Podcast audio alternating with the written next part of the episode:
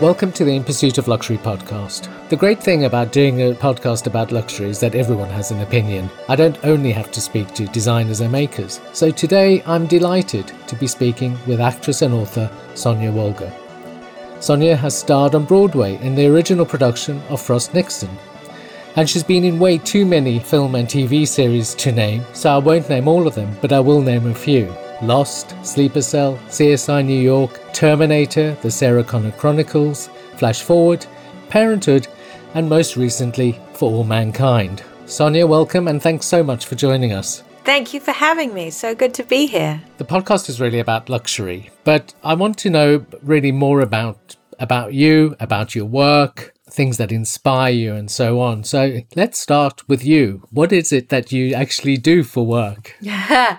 well, uh, when I'm lucky, I am acting. Um, my main job is being a mum to two small children who are six and eight, but my paid job is an actress, and I write as well. That is yet to be remunerated, but that will change.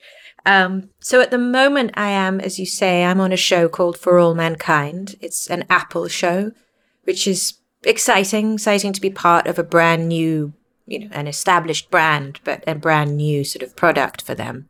It's a show set in space and it's an alternate history show. So it imagines, um, it presupposes that Russia got to the moon first and that the Americans didn't. And so the Americans were playing catch up and therefore poured money into NASA in a way that did not happen in real life. In real life, we got there, Americans got there, planted the flag, and everyone sort of sat back on their laurels for years. So it imagines that if it had all been accelerated and maintained that level of acceleration, so much technological advancement would have happened as a result of as a result of of having to play catch up. And so uh, and I play Molly Cobb. So I play the first American woman on the moon, which has been truly one of the great roles of my career. I, I have just loved playing this woman.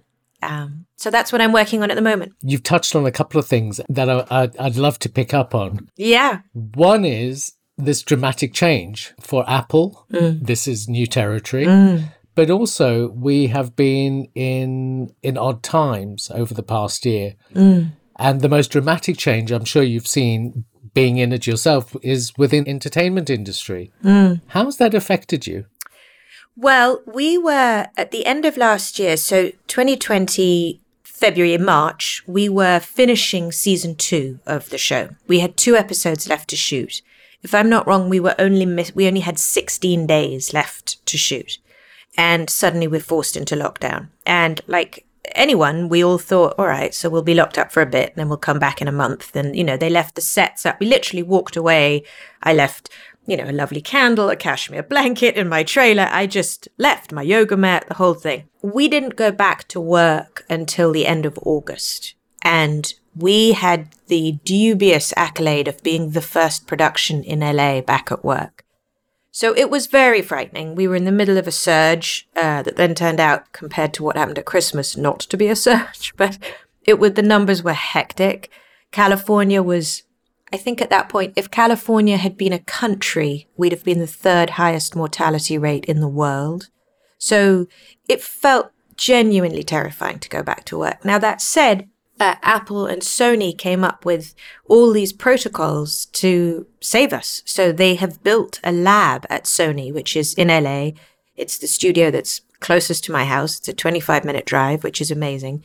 So I have to, when on the days that I work, I drive in and I get tested every day, even on my days off, even at weekends. So the actors and anyone that has direct contact with the actors are tested daily. Uh, you're all masked. The poor hair and makeup people look like they're about to perform surgery on you. They are in like gloves, face shields, gowns, you name it.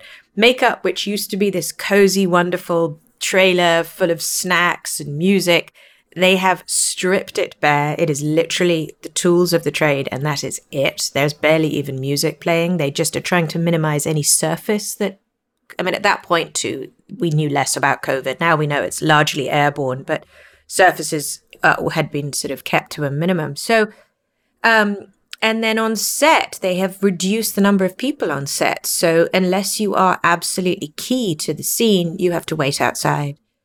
Uh, craft service has changed. You can't just help yourself to snacks. There is a man who will hand you a boxed drink or your own little individual pack of almonds.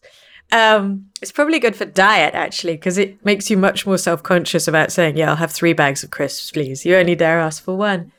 So, um, all of that said, my worry about going back to work was I hope this doesn't just become about not catching COVID. I, I hope we still are in a creative endeavor. I hope we're still making an amazing show. And it was very reassuring. It felt like after the first day where everyone was very nervous and we all saw how smoothly it went and how safe we all were, we we really dug in. And so we finished the show. We finished season two. We shot it in 28 days without anyone catching it. It takes much, much longer because you can only shoot 12 hours in order for there to be 12 hours for the whole set to be cleaned and sanitized. So it's incredibly expensive. Is I mean, I'm not a producer, but I, I'm I'm married to one, so I know I know how much it's costing in order to make this work. Um, but that's what has to happen. So we finished season two. It's now airing, and now we start season three. I go back to work next week, and it'll be interesting to see how many of those extreme protocols are still in place, and what's been able to be dismantled or not, or you know how how it is now. Mm, wow. I mean, just thinking that is amazing. Yeah. Uh, I remember going on to the Star Wars uh-huh. um, set. Uh-huh. I mean, this is years ago in um, in Sydney. A friend was the props master and took us on a tour of the set, and just remembering how busy it was. Right. You know, how many people were doing stuff, whether it was set dressing or yeah. um, the extras or you Yeah. know whoever the, the riggers. I'm just remembering how busy it is and just trying to visualize what you're working with, where everything is so tightly controlled. so so streamlined it's crazy and it is as you say it's so collaborative it's so the actors are like the cherry on the cherry on the cake the, the cake itself is made by 200 300 you know 400 incredibly hardworking people and then at the very very end the actors waltz in with their lines and their costumes but it, it doesn't exist without those other people. Is the whole production then completely different, just in terms of the way the sets are built, um, the management of the sets? you That's know, how an you can interesting get on or- question. I think the sets are still built. You know, I mean, they're built in in the huge studios that we work in. So I'm guessing they're built by carpenters wearing masks with massive amounts of ventilation. But in terms of, you know, a writer's room, usually in America, is one big room with, you know, anywhere between four and 10 people gathered around eating handfuls of chocolate almonds and chatting until, you know, two in the morning and throwing story ideas around. There has not been an in person writer's room for 13 months now. Every single writer's room happens on Zoom. And from every writer I've spoken to, and I'm married to one, and I have many, many friends who are writers, the Zoom writer's room is exhausting. The fatigue of staring at six people on a screen and trying to come up with ideas and trying to maintain that creativity all of them have said you can't you can't actually do the room for more than 2 to 3 hours and then you got to stop and then everyone has to go away and write on their own. So yes there is a direct effect on on the creativity and it does make me wonder you know as writers get more used to it will this be the way it always happens? Will will we go back? My my hunch is we will because most of the writers i know mourn and miss the writers' rooms. Um, that you can't replace being together. Yeah, I, that's also interesting because as, as I suppose I often think about creativity and you think about collaboration, but then you also think about time on your own. And I wonder if this now is creating a new type of creativity, which is, uh, you know, it's forced isolation. Mm-hmm. There's screen time and no kind of person to person interaction. So I wonder what that's doing to the um, kind of creative process Yes. because you you know there's no option. Yeah, I I wonder too, and I'm I'm curious what hybrids will emerge. I can't imagine it will stay this sequestered, but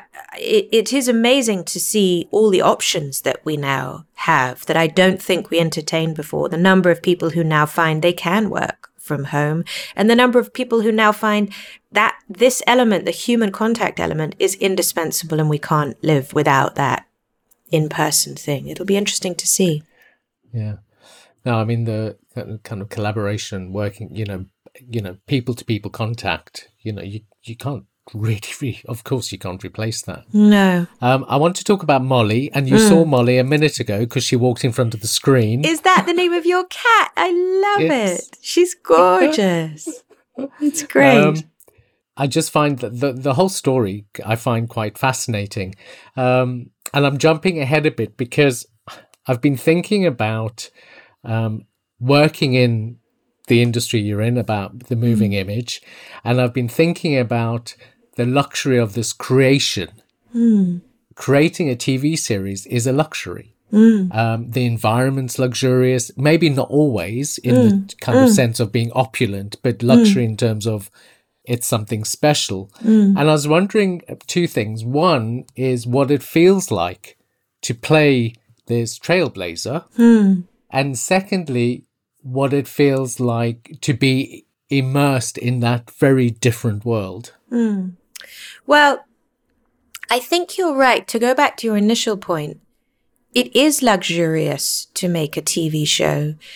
There is, you know, the the vastness of our sets that they have built the surface of the moon, that they have built an exact replica of the interior of of NASA, that we have corridors and corridors to walk down in order to reach other people's offices. You know, that the moon set is, is so haunting and so magnificent. It really is. There is a kind of reverence that everyone, a sort of silence that descends on everyone as you walk into that particular set. You have to keep it pristine because you can't have, for obvious reasons, footprints on the moon. So it limits the number of people that can actually walk on the surface. There's a wonderful guy whose job it is to sweep the surface of the moon, to brush away any footprints from there. So it's a set that very much belongs just to the actors when we're on it. And that's a real privilege because usually your set is inundated with hair and makeup and costume and all the people whose job it is to sort of attend to you. Um, so there's something luxurious in a way about about the moon set and how how magnificent it is, and and um, very very special to work on that. Molly, you know, Molly was supposed to be a three episode arc. I joined as a guest star in season one, thinking, great, this will be fun. Three episodes, first woman on the moon, love it, great. And then I think all of us sort of fell in love with Molly and what she brings. I think I was supposed to die in season one, and here I am embarking on season three. So I think that's a win for everyone. She is, as you say, a trailblazer. She is so instinctive, so uh, single minded in her pursuit of getting to the moon you know, can't stand authority, will not be told what to do, is excellent at what she does. Just excellent. And there's something so exciting about playing someone who is excellent. It's such a privilege to to do that. So I I love Molly. I love watching her grow. I'm I have a whole new set of challenges for season 3 that I can't tell you about because it will ruin season 2 for you. So but suffice to say that I am up to my eyeballs in research for this character on season three in a way that is amazing and a privilege to get to keep. It's one of the great things as an actor is you get to immerse in these new worlds every time you take on a new job. You know, flash forward, I played a pediatric surgeon. And so I went to Cedars Sinai and I shadowed a pediatric surgeon for a week and followed them into the children's wards. And it, it, was one of the most humbling and devastating weeks of my life to spend time doing that. And, you know, I now have, um, a layman's working knowledge of thoracic surgery because that was something I had to do. So, and there's a joke about any actor that plays a doctor immediately thinks they are a doctor. I, I am not making that claim. I'm just using it as an example of what an amazing privilege it is that I can't think of any other. Possibly being a novelist, you d- dive it deep into the world that you're you're creating. But that's a wonderful piece of what I get to do is to go in a deep, deep dive into this world and gather up the pieces of seaweed and flotsam and jetsam that I think belong to my character and then come back up to the surface, if you like, you know, clinging to what I've learned and hopefully amalgamating them into this person that I'm playing. And with Molly, that doesn't end. Quite often you do this deep dive at the beginning of creating a character. And then you've made the character, and then you just show up every season. And as long as you know your lines, and as long as you haven't sort of, you know, changed unrecognizably, you keep doing that. Molly keeps changing and her circumstances keep changing, which means every season I have had to go and acquire a new skill set, set of information, um, you know, arena for her. And that's just an amazing thing to get to do. I mean, that is luxurious. Yes. I mean, truly. having it's a privilege, isn't it? Absolutely. To be able to immerse yourself in a world that is created for you, Yeah. in effect. Yes, and a world that isn't isn't your own. I mean, I think part of luxury is the feeling of stepping aside from the humdrum, right? To me, it's it's it, um, inviting inviting something new in that maybe changes your feeling of time, stops you feeling so rushed, that slows time down, that distends a moment, that um, takes you out of your sort of regular sense of identity and who you are, that allows you a sort of wider sense of who you are. That's part of what I think of as luxury. And acting gives you, gives me that. I, I am not a mum. I am not making lunches. I am not fetching anybody. I'm not, in all honesty, thinking about my children, which is what I do the rest of the time. And it is such a, um, an extraordinary thing to get to do that. You know, it, it really is. I mean, I just you know keep thinking about you know in inhabiting a space that is not your own. Yeah. Really. Yeah. I'm obviously not an actor, but I I just couldn't imagine how you would do that.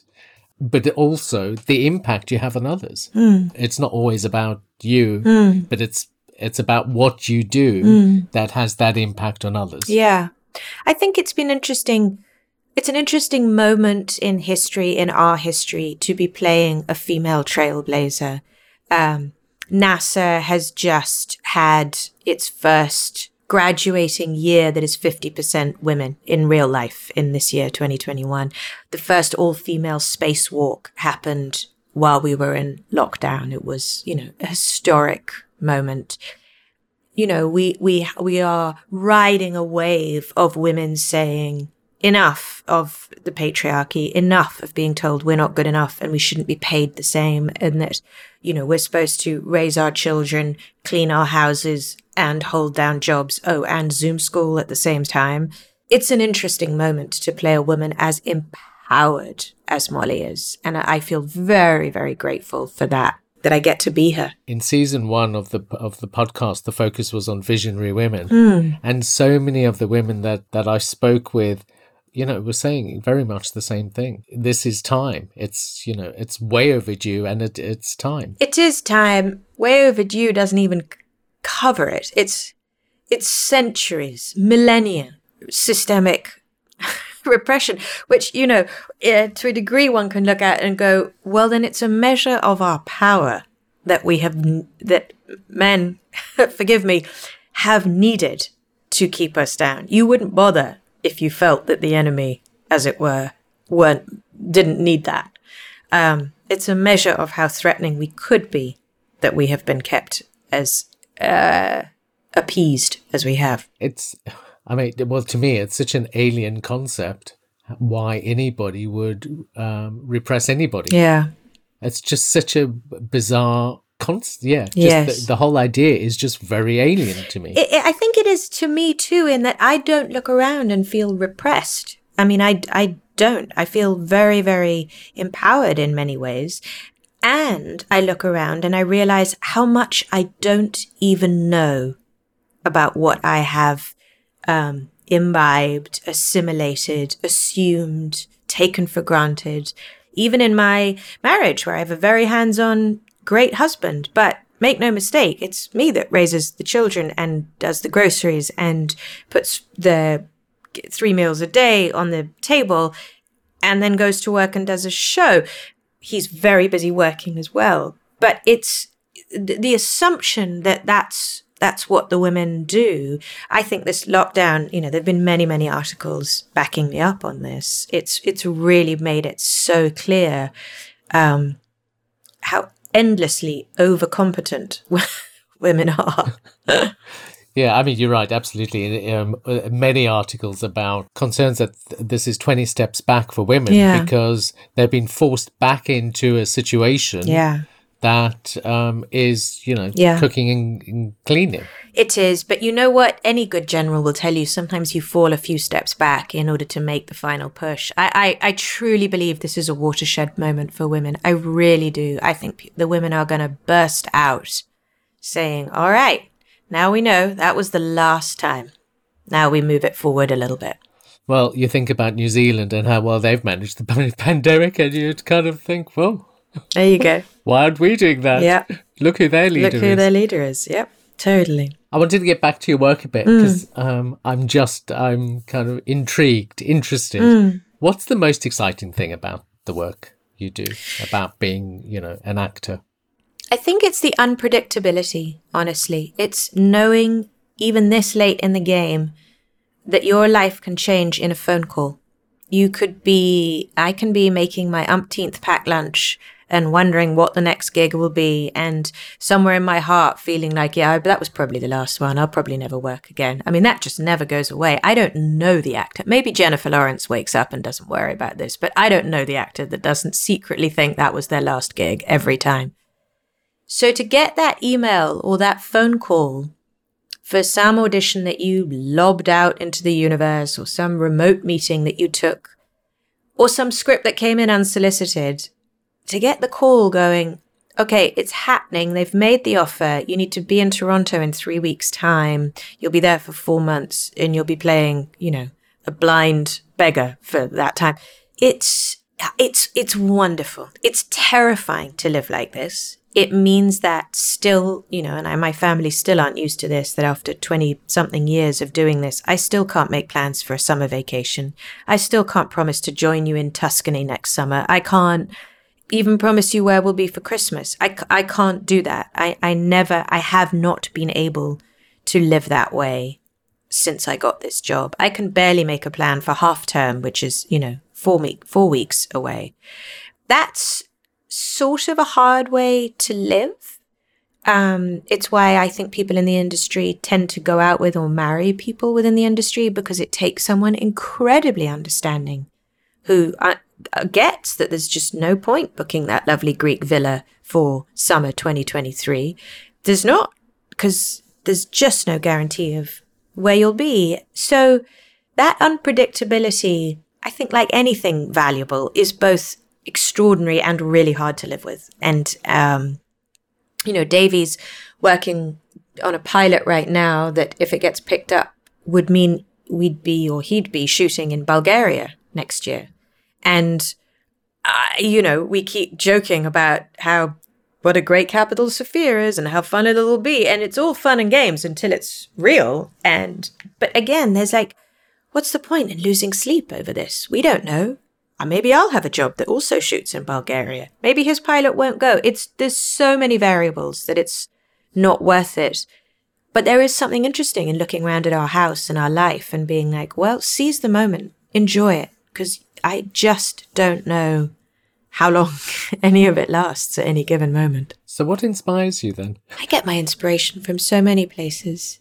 It's an interesting question. What inspires me in my daily life when I work, when I Just listening to the, the, you know, the story. Yeah. You know, it, it, there's a sense of excitement. Mm. There's a sense of unknown. I know you're an avid reader. I know Yeah. you love books. Yeah, I I was about to say I think what reliably inspires me, distracts me, um, entertains me more than anything else is books, is reading. I mean, I, I've I've never read more than I have during this lockdown, apart from three years at Oxford where all I did was read. But I read I mean, I think I read 60 or 70 books last year. That's, you know, more than one a week. And, um, and I can tell you about every one of them. I can, that each one of them carried me through a curve or an inflection of that week or a low point or a high point.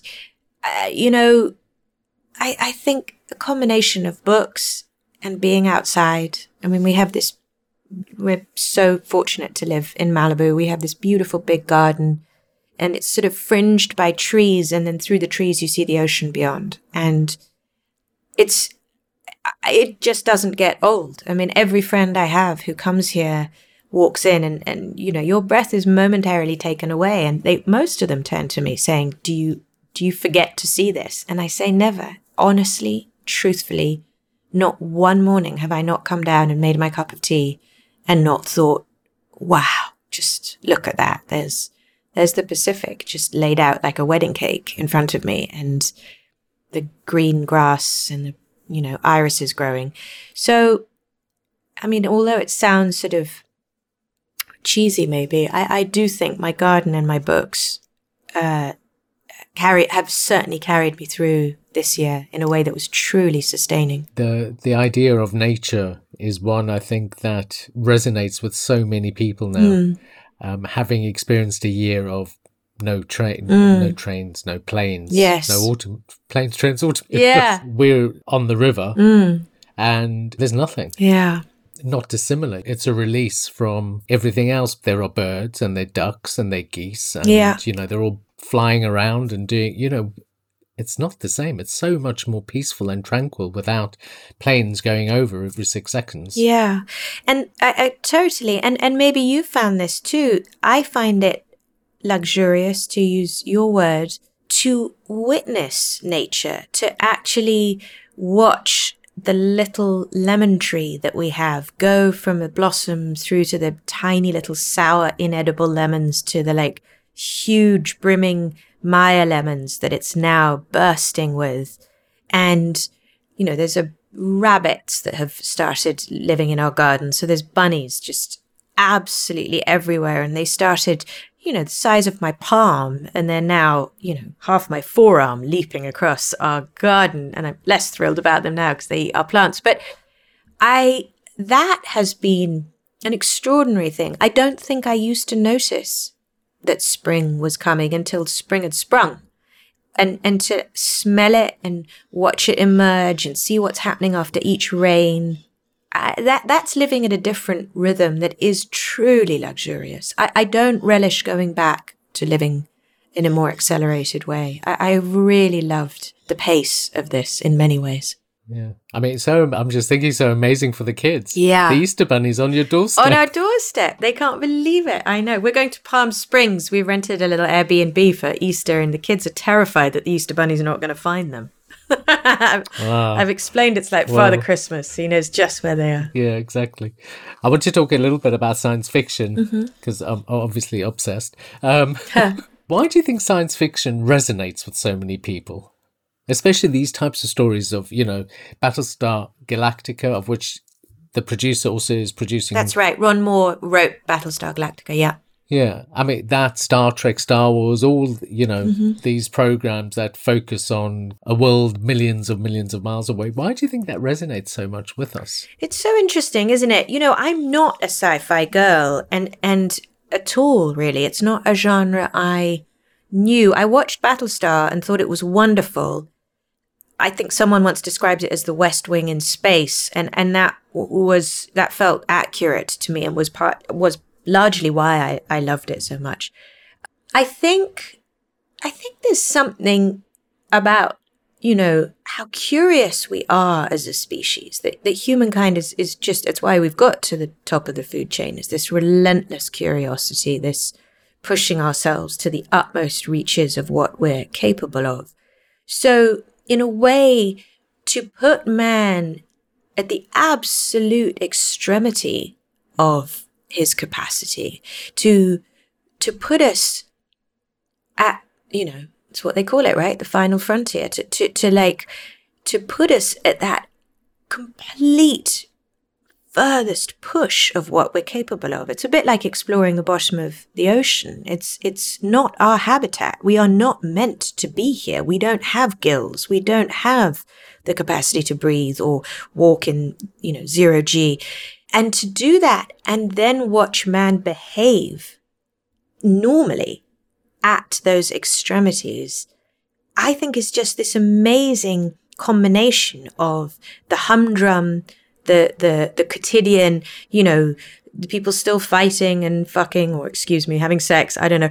We're allowed to swear on your podcast. Um, sure. And and bickering, great, bickering and having ambitions and feeling passed over, and all these incredibly human base, if you like, instincts. To watch them play out, even against this vast backdrop, I think is sort of the ultimate story. It's the ultimate soap opera. The stakes couldn't be higher, and yet here we are still with our tiny petty concerns about does he love mm. me or doesn't he? You know, I, I, think that's such an interesting juxtaposition. I really do. Not being um, a sci-fi fan, how does that feel, or not kind of mm. um, inhabiting that world? How does that then feel playing a character that is, you know, part of that genre? Because I don't think you know, and this is true for any genre that you're in, you don't know you're in a genre. Molly Cobb doesn't know she's in a sci fi story. Molly Cobb wants to get to the moon.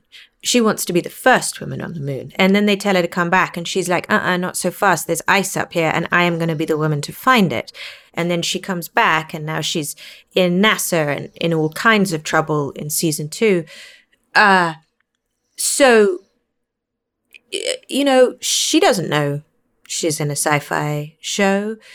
I, I know, and I don't even think of it as a sci fi show. I think of it as a human story that it's my responsibility to tell as honestly and groundedly as possible. Um, that's what hopefully what people are responding to is an authenticity of emotion, not anything else. Yeah, I was, I was after I said it, I just thought oh, that's quite a stupid question. No. Because if you thought you were in a sci fi show, you wouldn't be believable as the character. Right, right. Yeah. I wanted to touch upon a little bit about the books you like. Mm. You've just said you've read 60 of them over the past year. Yeah. that's quite a lot of books. That's a lot of books. Um, what are the ones that resonate with you the most? Well, I have a very, very wide ranging taste. Um, I think one of the hallmarks of it would be I love digging out old books that maybe got overlooked at their time. Um, I love reading widely and internationally. I, I love, you know, translations of Italian books. I love, uh, I just ordered, so I haven't read it yet, but it's a 17th century Japanese um, book that was one of the first Japanese novels that I'm really looking forward to starting. I so I guess one of the things that I love is reading stories, particularly at the moment. I like stories set in England. This is, I'm talking very specifically to right now. I'm, I'm so homesick. I was saying this to you, I think, before we started recording. I haven't been in London for coming up for two years. And I, I have, I don't think ever missed it more. I certainly have never gone this long without going home. And so I find myself very drawn to books that are set in England. Interestingly, not not contemporary. I sort of don't want to read about 2019 very much or 2020 or certainly not what we're living through. I would rather go further back. So, you know, books in the 20s, in the 30s, straight after the war, I have found those really compelling. And maybe because there is a parallel between the lives of compromise, um, of sort of making do, of shortage, of women uh, not yet emancipated or, or on the verge of it. I think those have been stories that I've been really drawn to. Um, I read a wonderful book this year called Old Filth by a woman called Jane Gardam. Old Filth is the name of a judge, and he's at the end of his life, and it's him looking back on his life. And he lived in Hong Kong, and he appeared to have had um, Filth stands for failed in London, try Hong Kong. That was what the acronym right. stood for. Um, and he appeared to have on the surface this sort of boring, predictable life, happily married, no kids. And the story is interspersed with people commenting on, oh, old Filth died. Oh, that's about, oh, he had an easy life. And then it cuts to the chapters of this extraordinary, um, checkered, dark, difficult, heartbreaking life that he had that he, he never let show on the surface. And Um, it's a portrait of a colonial childhood and loneliness of it, and um, and the sort of stiff upper lip and the reserve, uh, which is something that you know is true of many members of my family. My grandparents, my mum, none of them were born in England. All of them were educated back in England whilst being raised in, you know, my mum in Nairobi, for instance. Um, so I, I loved it and I was surprised that I loved it. I was surprised that a book about an old white man who grew up in, you know, who spent the end of his days in Hong Kong, I was surprised that had any draw for me. And yet I found it a deeply um, beautiful and, and sort of heartbreaking book.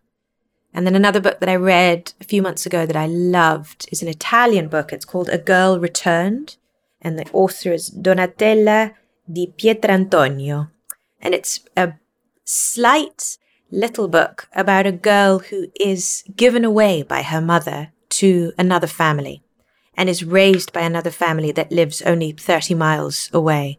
And at 15, she is inexplicably given back to her birth mother. The mother who has raised her doesn't want her anymore and gives her back. So she is a girl returned to her original birth family, and she's been raised by the seaside as an only child in this sort of rather privileged, lovely way, and she's dumped back into the heart of peasant Italian family with feral brothers and sisters who either want to kiss her or maybe have sex with her, and uh, the different food and the different smells and the bewilderment and the loss and it's a beautiful, beautiful little book that that uh, I don't think many people know about. So those are, mm. that gives you an idea of how wide ranging my taste is. Yeah, no, that's amazing. Um, a book that you might find um, a good read mm. is The Textures of Silence. Oh, I don't know it. By a South African author, and his name is Gordon Forster. Uh-huh. It's about this child who grows up. I won't obviously tell you too much, but the stories are told by the people around him. Mm it's a beautifully told story about not very pleasant situation. Mm, wonderful. Okay, great. I love it. That sounds great. I love recommendations. I take them from everyone and anywhere. Another a podcast that if any of your listeners are readers that I highly recommend that's wonderful is called Backlisted. And it's two English guys who's who once a week do this wonderful podcast and they talk about old books that deserve a second life that that that got perhaps overlooked in their day and people should know about people should read and they discuss them in depth and it's wonderful. I invariably i mean it's dangerous to listen to it while you're driving because i'm always like oh wait what? Oh, the constant nymph. Okay how do i write that down? Uh, i sort of leave myself weird voice memos in the car and try and create some way of remembering them but um anyway, I, I, backlisted is a fantastic podcast. Oh, okay, Jessica Helfand, who I who um, I interviewed before, is an avid reader, mm. and she was talking about something not dissimilar mm. to you, um, just about finding all these books that she's now just started yeah. to kind of become acquainted with. So we've got a little bit of time left, not much, and I wanted to talk about the world, mm-hmm. um, our world. Mm-hmm um, and issues that are impacting on us. And I know we've spoken about kind of nature and about being, you know, absorbed by the beauty of things that we now appreciate probably more than we ever did. And I wanted to ask you a little bit about what you thought about kind of issues around sustainability and sustainable practice. Mm. I mean, we're going from one extreme to the other here. Yeah. I mean, listen, I, I, it's it's the only issue, isn't it? For right now, it just feels like we can't we can't address anything until we've guaranteed that we have a planet to even have an equal footing on, or to address racism on, or to address the patriarchy on. Uh, that feels um, just crushingly obvious, and and it was um, a huge part of the many unendurable things we went through under a Trump presidency was watching that just get shelved, watching science disappear, watching any credibility um, founder. It felt like we were in medieval times. It felt like that all this all this knowledge was about to get lost, and thankfully that's not where we are. And science has prevailed, and here we are a year in with a vaccine, or you know, multiple vaccines to choose from. Um, but to your point, I, you know, I'm I'm heartened by looking at my kids and the school they're at here. I mean, we're in California, which is you know the heart of tech land. Uh, the brightest and the greatest brains here, I think, are being directed towards that. California has been, you know, pioneering electric cars and, uh, you know, sustainable ways in some ways.